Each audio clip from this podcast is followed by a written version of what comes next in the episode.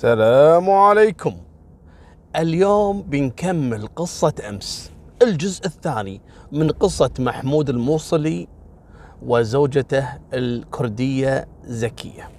سامحوني أنا سويتها على جزئين لأن الأحداث كثيرة وفيها صدمات كثيرة وتحتاج إلى فعلا أني أجزئها. وبعدين مسلسلات رمضان التافهة في بعضهم طبعا مو أحسن مني يعني يتابعونهم 30 يوم وبالنهاية يطلع الكلام كله فشوش. المهم نرجع إلى قصة محمود الموصلي، إحنا وصلنا في القصة الأخيرة وأتمنى اللي ما سمع الجزء الأول ما يسمع الجزء الثاني لأنه راح يحرق عليه القصة. في نهاية القصة اللي ذكرناها لما اختفت زكية الفتاة الكردية بعد ما توفى زوجها محمود الموصلي اللي انقتل بالفاس وما عرفوا منو اللي اقتله. كان في ثلاث مشتبهين وراحوا المحكمة. اختفت زكية بعد ما راحت تجلب الماء لبيت المختار اللي عاشت عنده بعد ما وصل قاضي المختار إنه يراعي زكية ويخاف عليها. المهم هذا الكلام كله الحين في عام 58 1958 راحت الدنيا. وتسجلت القضية ضد مجهول. ولا حد اكتشف منو القاتل وخصوصا بعد سنة من الحادثة المحكمة برأت الثلاثة اللي كانوا مشتبه فيهم لأن ما في دليل قاطع ضدهم. وتمر الأيام وتجي الأيام. وتعالي يا أشهر وروح يا أشهر. وبعد 38 سنة يعني تقريبا سنة 98 حضر شاب عمره في أواخر الثلاثينات. 37 36 قاعد يدور على بيت رجل. وين؟ في القرية والقرى اللي حوالين القرية اللي حصلت فيها الجريمة قبل 38 سنة اللي انقتل فيها محمود الموصلي. الولد هذا يبحث عن اسم قرية لكن علشان تكونون في الصورة القرى اللي كانت حوالين القامشلي وهي القرى الكردية وكان أساميها كردية تم تغيير هالأسماء هذه في بداية السبعينات. حولوها من أسماء كردية إلى أسماء عربية. لذلك نادرا ما تحصل واحد مثلا يعرف اسم قرية الكردي أيامها. فقالوا له شوف يا ولدي قاعد يسأل أهل البقالات والمحلات وكذا ومني ومنك ويدور منو كبير في هالقرية. قالوا له شوف في شايب عمره يعني حول التسعين.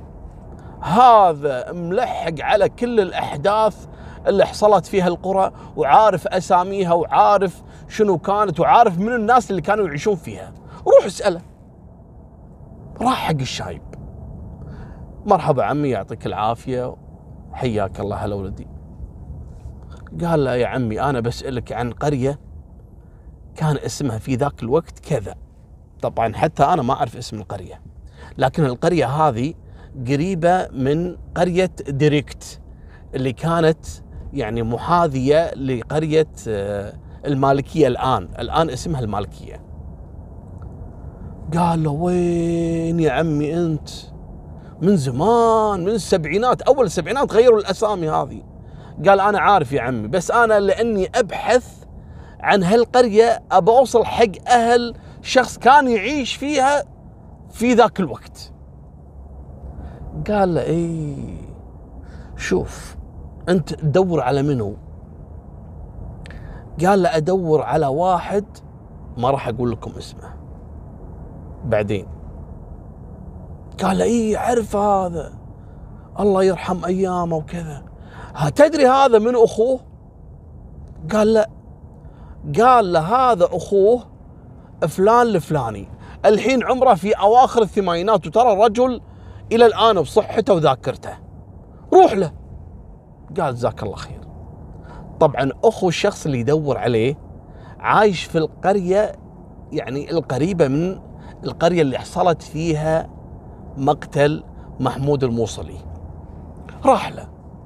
مرحبا عمي يعطيك العافية. عمي أنت فلان؟ قال إيه نعم يا ولدي هلا حياك الله وكذا. قال عمي أنت أخوك فلان الفلاني اللي كان يعيش سابقا في القرية الفلانية؟ قال إي نعم. صح. بس أنت يعني حتى أنت صغير على العمر يعني عشان تذكر إن أخوي كان في القرية هذه وبعدين راح القرية الثانية. أنت منو؟ قال عمي أنا بس عندي استفسار. قال له شنو يا ولدي؟ قال عمي أنت متأكد أخوك ينقال له فلان فلان الفلاني قال إيه يا يبا؟ قال عمي ممكن أوريك صورة؟ وراها الصورة. ولا هذه صورة أبوه الشخص هذا يدور على أبوه. ويطالع الشاي بالصورة ويقعد يبكي مسكين. قال لي نعم هذه صورة أخوي. قال عمي هذا أبوي ينقال له ياسين. استغرب الشايب. قال له إيش فيك عمي؟ قال من قال لك إن اسمه ياسين؟ قال عمي يعني أوراقنا وإثباتاتنا كلها باسم ياسين، أبوي اسمه ياسين وأمي اسمها خانم كردية. قال له شنو؟ هذا اللي بالصورة أبوك؟ قال إي نعم. اسمه ياسين؟ قال اي نعم اسمه ياسين. وامك كرديه قال اي نعم قال لا مو صحيح. قال عمي زين في شغلة ثانية. في ورقة مكتوب عليها شيخ موس. هني انفجر الشايب بالبكي. إي نعم يا يبا صح كلامك. شيخ موس هذا اسم أبوك صاحب هالصورة هذه. لكن باللهجة الكردية يسمونه الشيخ موس. هو شيخ موسى. لكن أمك ما كانت كردية. إذا هذا فعلا أبوك. قال لا يا عمي. تصدق إن أمي اسمها خانم. لكن كذلك عندها ورقة قديمة اسمها زكية. قال نعم. وهني ينصدم الشايب. فهم السالفة. قال له أمك زكية؟ قال إي نعم ولكن اسمها الكردي خانم وابوي صح يسمونه شيخ موس لكن بأوراقنا الرسمية اسمه ياسين. ويقعد يبكي الشايب بكي لا حول ولا قوة إلا بالله. سر صار له أكثر من 38 سنة. انكشف له في آخر لحظات عمره. قال له يا ولدي الله يخليك اقعد اقعد. نعم هذا أخوي وأنت ولد أخوي لكن فهمني الله يخليك.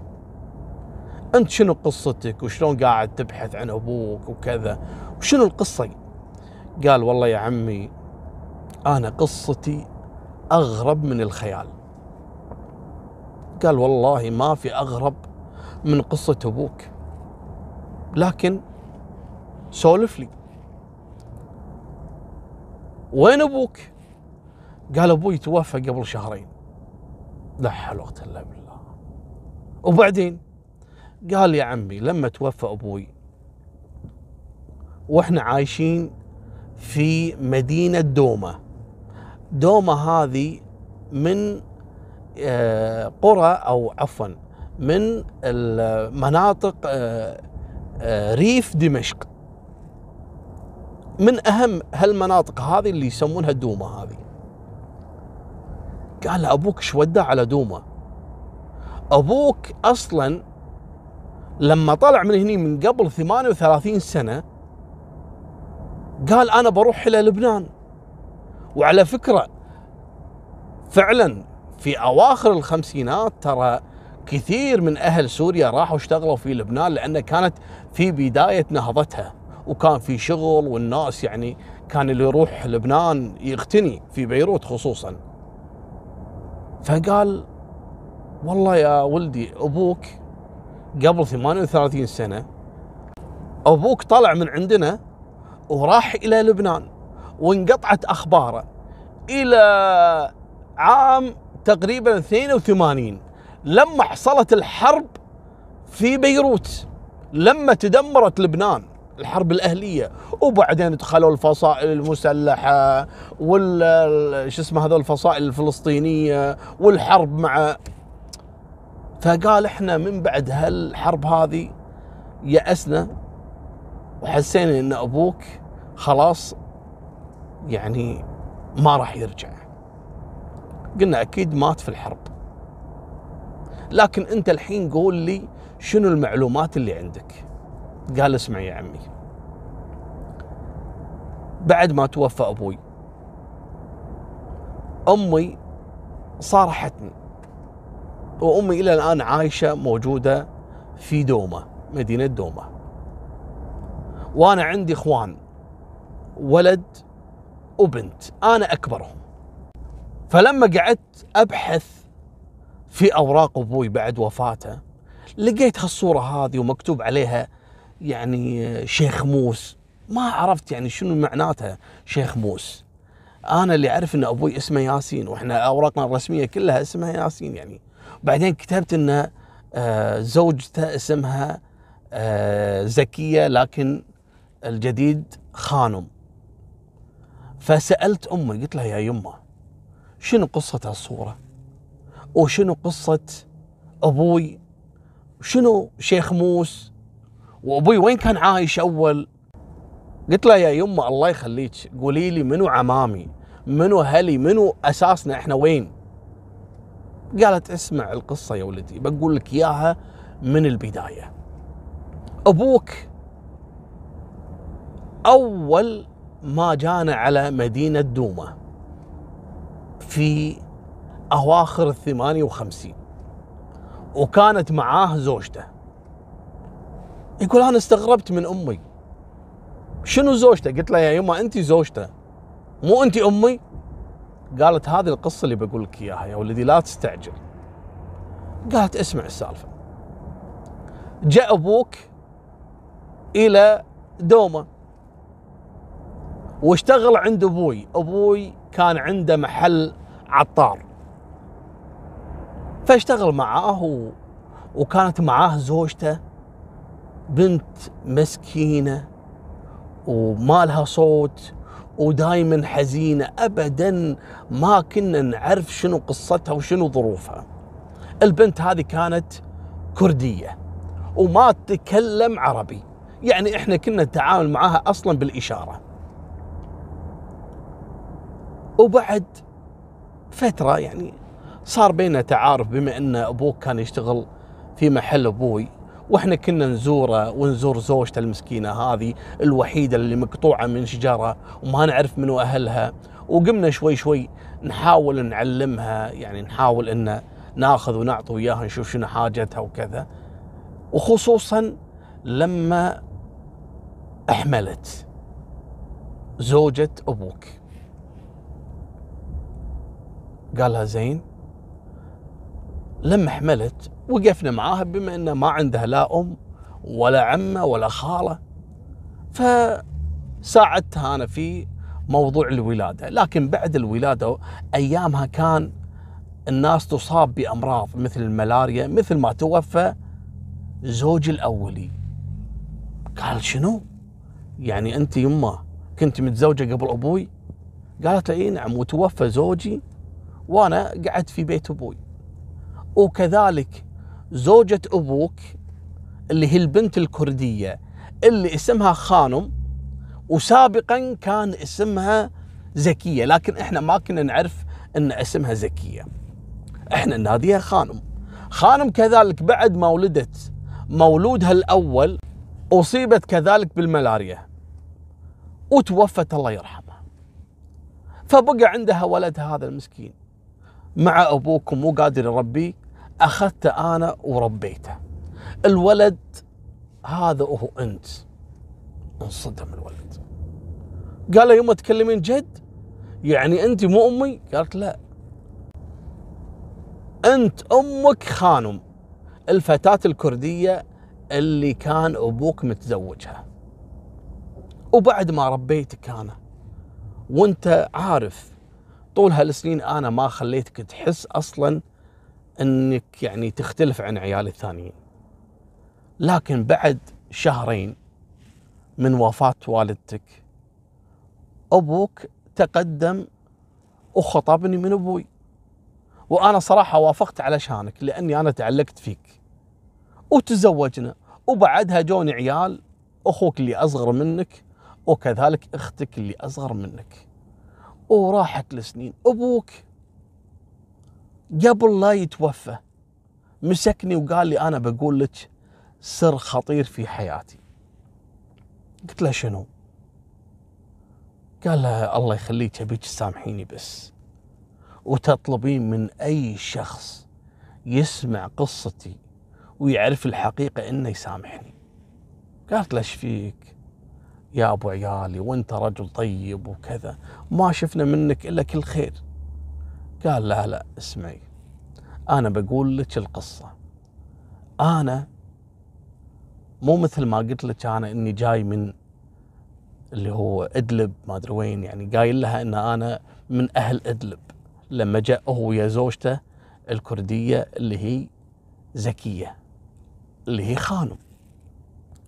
قال اسمي الحقيقي هو شيخ موس. شيخ موسى. وزوجتي خانم اسمها الحقيقي زكية. قالت له زين يعني موضوع خلاص قديم وكذا. قال لها بقول لك حقيقة قصتي.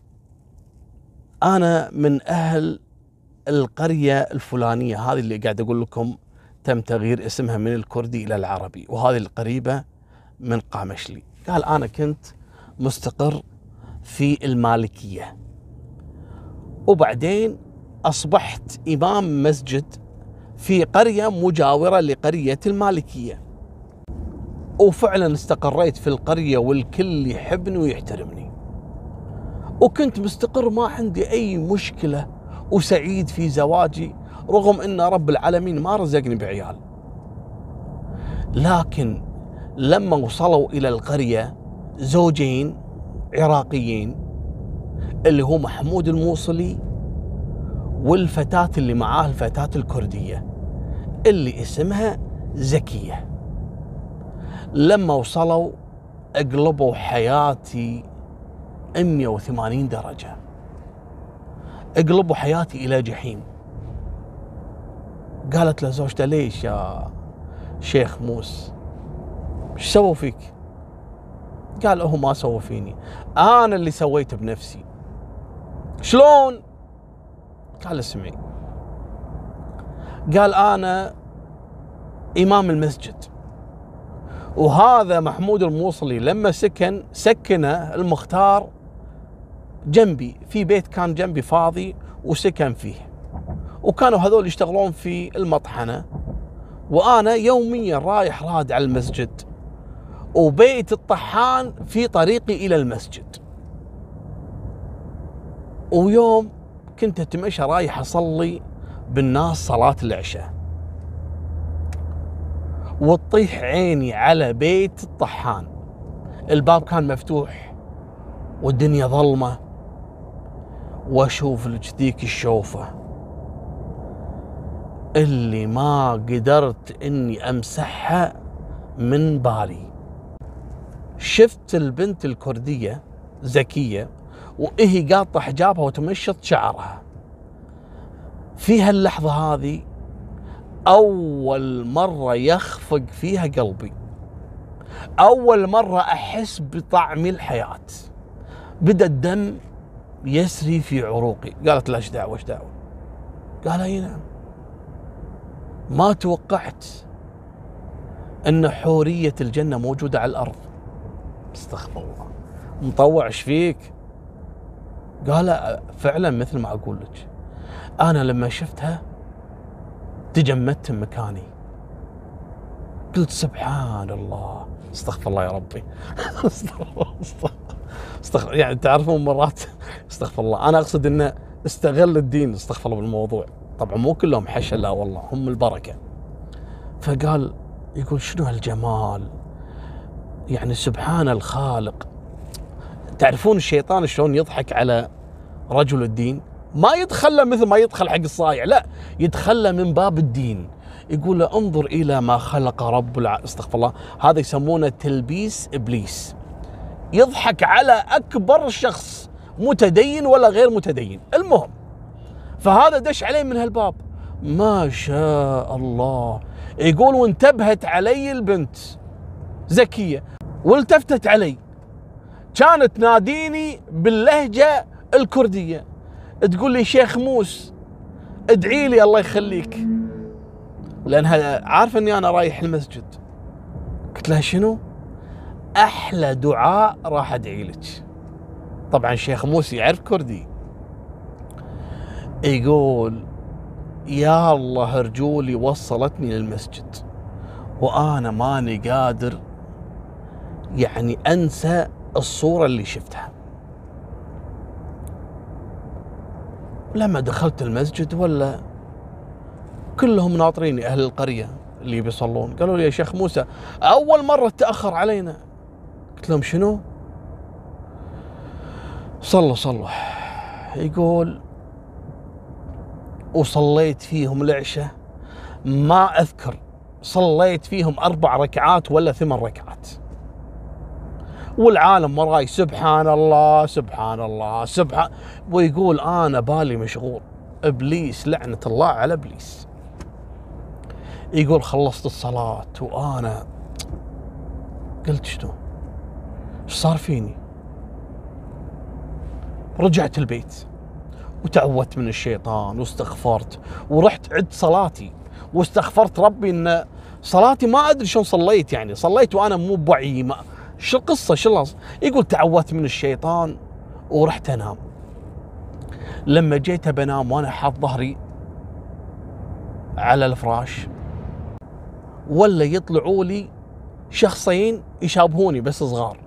واحد عنده جناح يعني نفس الملك والثاني أحمر بأحمر وماسك قفشة مال بينك بيري عرفتوا هذا الآيس كريم؟ لونها أحمر كذي. يعني الشيطان.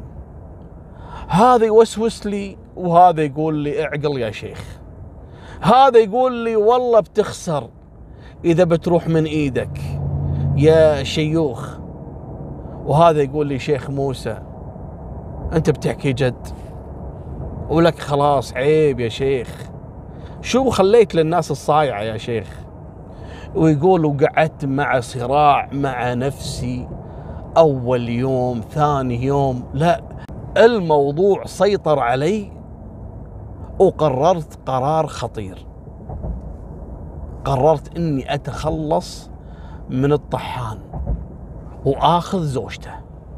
لو كان آخر يوم في حياتي أعوذ بالله. يقول فعلا. وقعدت أفكر لمدة شهرين. ويوميا خلال هالشهرين وأنا أحاول أتصيد الفرصة إني أشوف البنت زكية.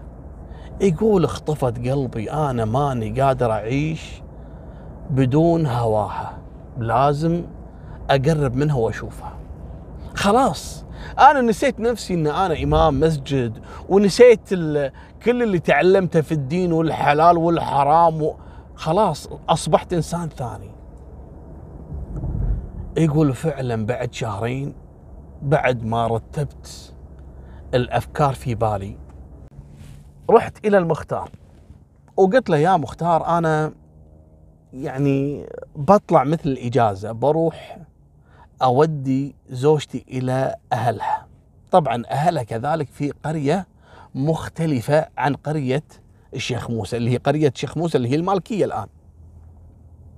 قال الله يسهل عليك. يقولوا فعلا ذاك اليوم وأنا عندي حصان. وأيامها ما في سيارات وكذا قليل جدا. واخذ زوجتي وأروح أوديها عند أهلها. وقلت لها إني أنا بروح إلى المالكية عند أهلي هناك وإن شاء الله برجع لك. قالت أوكي. يقول أنا لما تركتها عند أهلها أنا ما رحت إلى قريتي لا. أنا رجعت مرة ثانية إلى القرية اللي أشتغل فيها إمام مسجد. ودخلت القرية بالليل وكان وقتها ضباب والناس نايمة ورحت ربطت الحصان على طرف القرية وبديت أتمشى وأتسحب. أحاول إني أوصل إلى مخزن الولد اللي ينقال له حمدو. أنا كنت سامع بقصة المشاجرة اللي حصلت بين حمدو وبين محمود الطحان محمود الموصلي. فرحت إلى مخزن أو كان عنده فاس معروف في القرية. أخذت هالفاس وقعدت أنتظر بالقرب من المسجد لأني كنت أعرف أن محمود الموصلي يصلي الفجر. وايامها الناس لما يروحون مثلا يصلون الفجر يبون تكرمون الحمام. يعني يغسلون وكذا. فكان الحمام في طرف القرية. ما هو بعيد يعني مسافة القرية كلها يعني مساحتها آه، صغيرة يعني. فيقول انتظرت أول ما طلع من البيت وأنا عارفة أنه رايح يصلي لكن يبي يروح الخلاء وكان معاه إبريق من الفضة أو النحاس. فحاط فيه ماي ورايح للخلاء. يقول قعدت أتبع إلى أن جلس فبادرت في أول ضربة بالفاس ولما سقط ضربته ضربة ثانية علشان أتأكد من وفاته. وأخذت الإبريق اللي معاه وغسلت فيه الفاس. علشان كذلك أورط حمدو اللي سبق أن تشاجر مع محمود الموصلي وهذا فاسه معروف. ورجعته إلى المخزن اللي كان واضع فيه نفسه الفاس. وتركته ومشيت. وين رحت؟ رحت رجعت إلى قريتي ولا كأن حصل شيء. يقول انتظرت الأخبار أول يوم ثاني يوم والقرية ضجت والناس عرفت بمقتلة وحضروا التحقيق. لكن يقول بعد أسبوعين أنا رجعت إلى القرية. فسويت نفسي إني متفاجئ و... وتوني عرفت بقصة مقتل محمود الموصل وبكيت. وحتى يعني تسيدت الموضوع يعني وبديت أنصح الناس في الموضوع هذا والجريمة حار يعني والقتل حرام وكذا. يعني مثلت الدور وأنا أصلا ما كان علي أي شبهة. كان المشتبه فيهم ثلاثة من بينهم صاحب الفاس. يقول بعدين بلغت المختار إني خلاص أنا برجع إلى المالكية عند أهل هناك. قال لي ليش؟ توك راجع من إجازة. قلت له والله أنا يا مختار خلاص أبي أستقر في المالكية. وكانت أيامها توزيع يسمونه آه، اتفاقية إصلاح الزراعي أو إصلاح الأراضي. هذه شنو قصتها؟ كذلك في أواخر الخمسينات يعني ب 58 و 59 بين مصر وسوريا كانت في اتفاقية سووها جمهورية واحدة.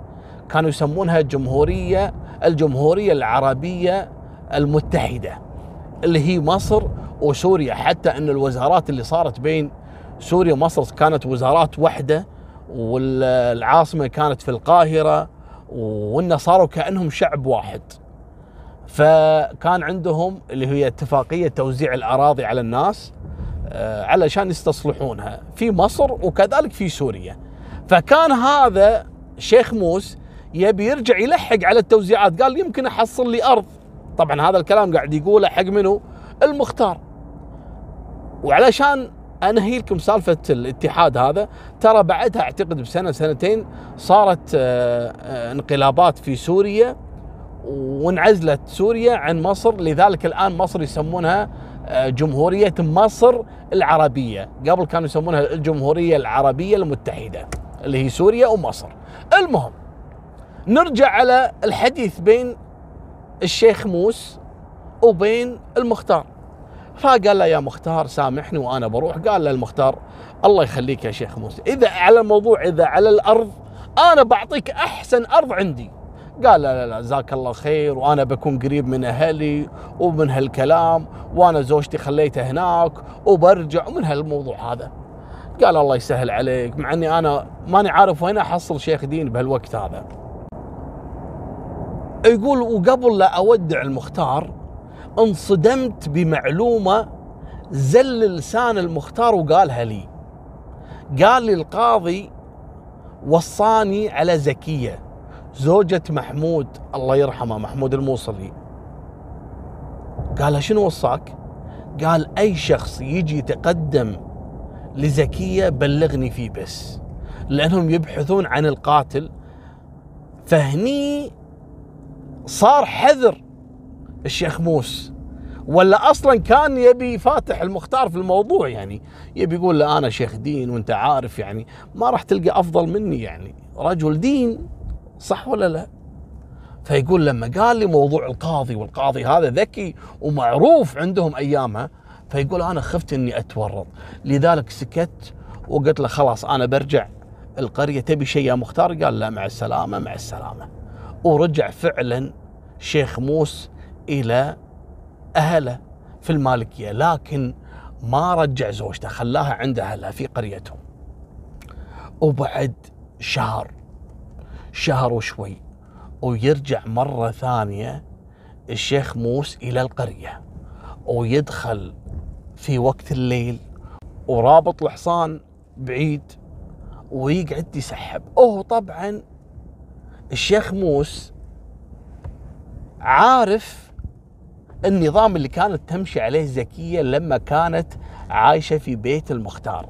كانت على بداية الشروق الشمس تروح تحمل وتعبي البراميل الماي أو الجرب هذا الماي تعبيها وتحطهم على ظهر الحمار. فقعد يتصيدها عند مكان اللي يتعبي منه الماي. فأول يوم لما دخل القرية بالليل قعد بجانب البير إلى أن بدت الشمس تطلع ويشوف زكية جاية. طبعا هم قلبه قام يخفق. قلبه بغى يفضحه إنه متخبي. صوت قلبه كان عالي. زين؟ يقول على طول أول ما شفتها كنت راح يعني أهجم عليها لكن كان مار واحد أحد رعاة الغنم كان مطلع الغنم مات القرية وراح يرعى فيهم فاختربت الخطة وقعدت في مكاني بين الأحراش والزرع وكذا 24 ساعة إلى اليوم الثاني. أنتظر يعني من الشروق إلى ش... يا قو قلبك يا شيخ موسى. منتظر 24 ساعة تضرب فيه الشمس وهالبرد ولا نوم لا أكل لا شرب ينطر الشروق الجاي. وفعلا ويجي الشروق اللي بعده. يوم شاف زكية مرة ثانية قال لا بعد هالنطرة هذه والله لو يجي منو آخذها آخذها. وفعلا ويروح يهجم على زكية ويحط الخنجر على رقبتها. زكية كانت توها مسكينة بعد التعب ومعبية جربة الماء وحاطتها على ظهر الحمار هني يستغل الفرصة علشان ما تقدر تقاوم تعبانة. ويمسكها ويحط إيده على فمها والسكين على رقبتها قال لها إذا سمعت صوتك راح أقتلك. زكية كانت تترجاه تقول له الله يخليك لا تعتدي علي ولا تقتلني. إذا موضوع سرقة الله يخليك خذ قلاتي الذهب هذه واتركني يرحم والديك. قال لها والله إذا تكلمتي راح أذبحك. ويقول واخذها بين الأحراش والزرع إلى أن وصلت. الحصان كان حاط عباية عباء داخل الجربه هذه جربته اللي أو على اللي على الحصان ويطلعها ويغطي فيها آه، زكية ويحطها على ظهر الحصان قدامه وركب هو الحصان. والسكين طول الوقت على خصر زكية. قال لها والله إن سمعت صوتك راح أقتلك. ويطير فيها. توقعوا وين راح؟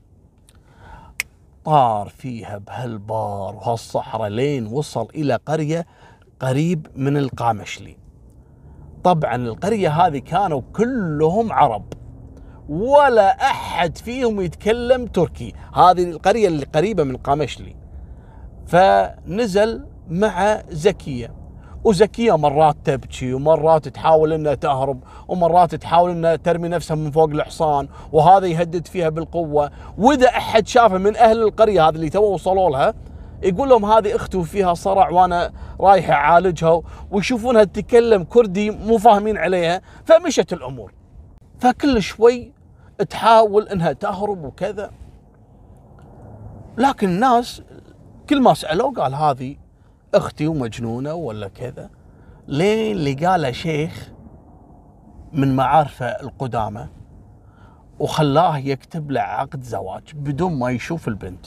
ويثق في شيخ موسى وكذا وسوى له عقد وجاب له شهود وقال البنت موافقة. شلون ضبطها عاد هذه هو خبرته المهم وبعدها بيومين ثلاثة راح باع الحصان اللي عنده واشترى فيهم تذاكر القطار.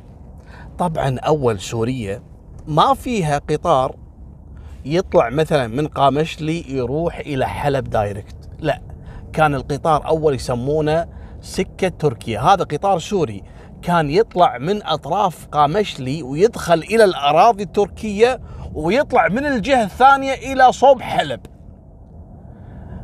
المهم بعد ما باع الحصان وشرى له تذكرة ويركب القطار ومعاه زكية ويطير فيها إلى حلب. لما وصل حلب كانت النية عنده انه بعد ما يطلع من حلب يروح إلى بيروت. وبيروت مثل ما قلت لكم كان أيامها شغل وتوها طلعت يعني القرية وفيها يعني فيها رزقة. بعدين قال لا أخاف أروح بيروت. وكانت أيامها كثير سوريين هناك يعني فقال أخاف إني ألقى أحد من أهل قرية المختار أو من أهل قرية المالكية أو من أهل قرية زوجتي وأنفضح. قال لا.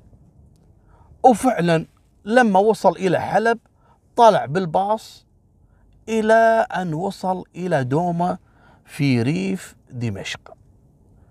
وقام يتنقل طبعا بين القرى في ريف دمشق إلى أن استقر في دومه ولما استقر في دومه واشتغل في محل عطار وصار اللي صار وزوجته حملت فقال لها طبعا هذا الكلام الحين كله منو اللي قاعد يسولف؟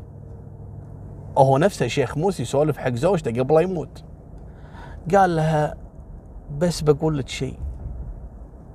قالت له شنو؟ قال بعد ما استقرينا وأنا تزوجتها غصب. كانت تقول لي زكية تقول لي يا شيخ موسى أنا أحبك وأقدرك بما إنك شيخ وإمام وكذا.